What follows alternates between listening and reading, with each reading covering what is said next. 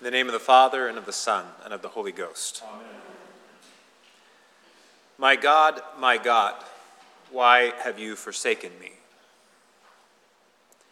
If we are not careful, we can see Good Friday as a tragic turn of history. It is nearly impossible for us to see an event like the crucifixion as anything other than the seizing of a person against their will and then forcing them to suffer. A spectacle of violence inflicted by a collaboration of people and powers, both cruel and indifferent in their turn. How could something as awful as the cross not be the severing of a brilliant life and ministry, the defeat of a hopeful vision of redemption? Or the failure of goodness to triumph over evil? How could pain and death in the end be the means of any victory? Our struggle to embrace the truth of Christ's cross is nothing new. This is why we are here today. We cannot resolve that struggle by looking away from the cross we also cannot peer into it from a safe distance. We have to know the cross from the inside. Our struggle to know the truth and the resolution of that struggle are both found in the experience of Jesus Christ on the cross, into which we are invited through the Holy Spirit today. Suffering is distinct from pain. Pain is a natural sensation. It can be physical, psychological, or spiritual. It reports to us that something has violated integrity.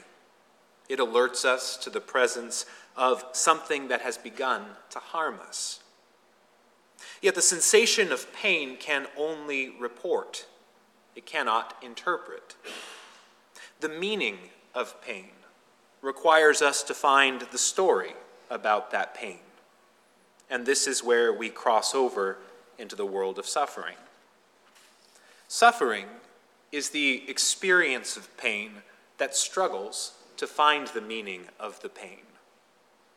The degree of suffering has to do with the gravity of the pain and the intensity of the struggle to find its meaning. Suffering is a ruptured experience of meaning that becomes fertile soil for despondency to creep in. It is articulated as a painful why, along with the shame, anger, sometimes fear that we cannot find the answer. In its ultimate form, suffering is the experience of that why that settles into a defeated loneliness and a commitment to the tempting thought that there is, in fact, no answer, and there never will be. It is this experience of suffering at certain extremely painful moments of our life that makes us struggle to see the crucifixion as anything other than tragic. To ascribe today to an unfortunate and ruinous turn of events is an understandable attempt to rationalize a kind of pain and perceived suffering that would otherwise make us sit in stunned perplexity before it. As awful as it would be to think that the world, the flesh, and the devil can get their act together enough to kill the Son of God it is somehow terrible, this somehow is terribly preferable to the notion that Jesus freely submitted to the worst imaginable suffering because of his great love. Love, after all, wounds the pride and secret shame of the heart much more keenly than hate. We can grasp things falling apart we struggle to comprehend loving patience through suffering. The Passion narrative in St. John's Gospel makes clear, though, that the tragic accounting of things is ultimately inadequate. There is no point on Good Friday at which Jesus Christ is not deliberately assenting to the agony of the Passion. It is willful, it is purposeful, and thus it is revelatory. The manner in which Christ wills to offer his life and the human drama surrounding it that we have just reenacted are the most effective ways of revealing why we need him to do this and why he is the only one who can do this. That revelation reaches one of its most poignant and perplexing moments when Jesus cries out to God, Why have you forsaken me? In his ministry, Jesus quoted the Psalms more than anything else from the Scriptures. He loves the Psalms, and here he's speaking the first words of Psalm 22. Again, we have to st- avoid looking at this from the outside lest we fall into the errors of many who have done theological backbends to argue that God the Father somehow abandons God the Son. The Psalms are poetic. They invite us into them to sit still and attentively for a while. In the experience of the cross, we can see through the lens of Psalm 22 how Jesus willingly deprives himself of the sensible presence and the felt consolations of his Father in a way that was unknown to him at any other moment of his life, before or after. The Father has not, in fact, forsaken him. It is unnecessary to say so because instead it is unnecessary to say so because in steadfast love the Father never forsakes anyone to cry out of that experience of suffering abandonment reveals how far we can go away from the consolations of God's steadfast love, and how, for love's sake, God will let us go, as the Father in the parable of the prodigal son lets his prodigal son go, if he will.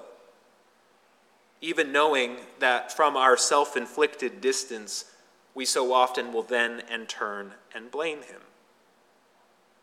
In receiving to himself, in even this profound misery of willful exile from love, Jesus on the cross redeems the furthest point imaginable of sin and despair.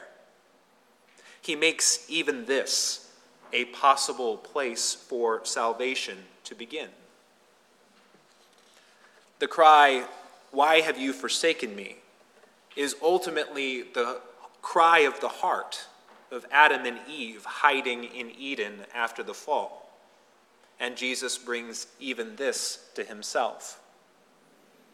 It is our compulsive tendency to hide in shame and then in terror ask why God has hidden himself. I can recall something like this being a child. And when I would hurt myself, my tendency was to go and hide and try to assess my wounds by myself. If discovered, I would reactively hide the wound and yell to my mom or dad, No, don't touch it. But at the same time, I knew I did not want really to be vulnerable and alone. Overwhelmed by the wound, I wanted desperately for someone to know what to do, for someone to touch the thing I told them not to touch, and to heal me. In the fullness of his humanity, Christ takes to himself all of our wounds, all the wounds of the human family since Adam, all of our sin all of its attending shame, and all of the ways we have hidden ourselves from Him. In crying out, Why have you forsaken me? Christ touches the wounds of alienation both from man and from the felt consolation of God. And in the fullness of his divinity, Jesus is God's response to that cry, Why have you forsaken me? It is a cry of the heart to which he responds in Christ I am here, where you feel most the need to hide, where you feel the most alone, where you feel yourselves the most forsaken. I can make you whole again, and I am not going anywhere. All sin can ultimately do is to bring us to the point where we despair. All death can do to us is to bring us to the point where we believe we are utterly alone. All suffering can do to us is to tempt us with the belief that pain is ultimately without meaning. All of these experiences bring us to the end of ourselves. Lord willing, Lent has accomplished something like the same end, except with our willing participation. The recognition of sin, suffering, and death in us over this season has afforded us the possibility today of seeing how Jesus has made himself to occupy the space at the end of each of those roads, so that even the brink of despair itself can be the trailhead of salvation if we turn to it. Repentance, in the end, alone cannot save us.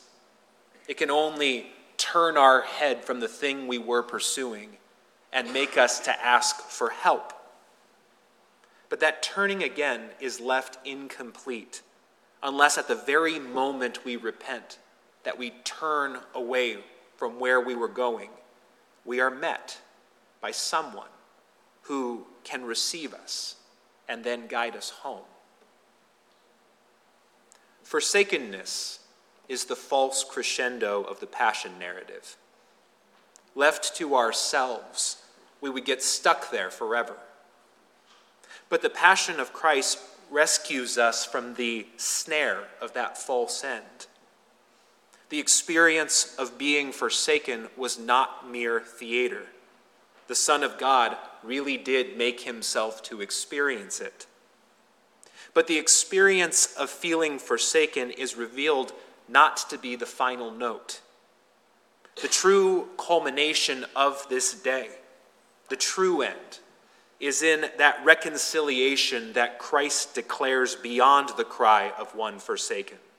In his words, the last words of the cross Father, into thy hands I commend my spirit. At the end of the sorrowful day, the God we feared was gone, is suddenly revealed as a father ready to receive with love his son. Reconciliation is revealed in their unbroken love that has now, with the proof to show for it, endured all things. Jesus reveals in the hour of his death that it is possible to be found and reconciled in that very place that Christ alone can create, beyond the point at which we were most tempted to believe that nothing left was possible for us. We are here today to remember that Jesus has made it possible for us to be found if we will be found.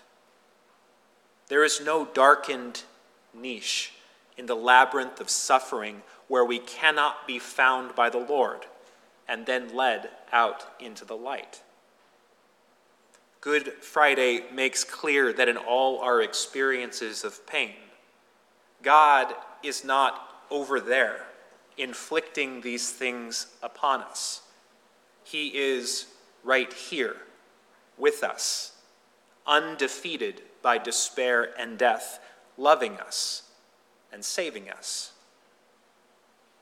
It is because of these things safe to welcome him into the place of our hearts where it hurts the most. Because that is the place where we most need to know that the pain is not senseless, and that begins by knowing him there. Left to ourselves, we can only offer with a terrible repetition that first line of Psalm 22.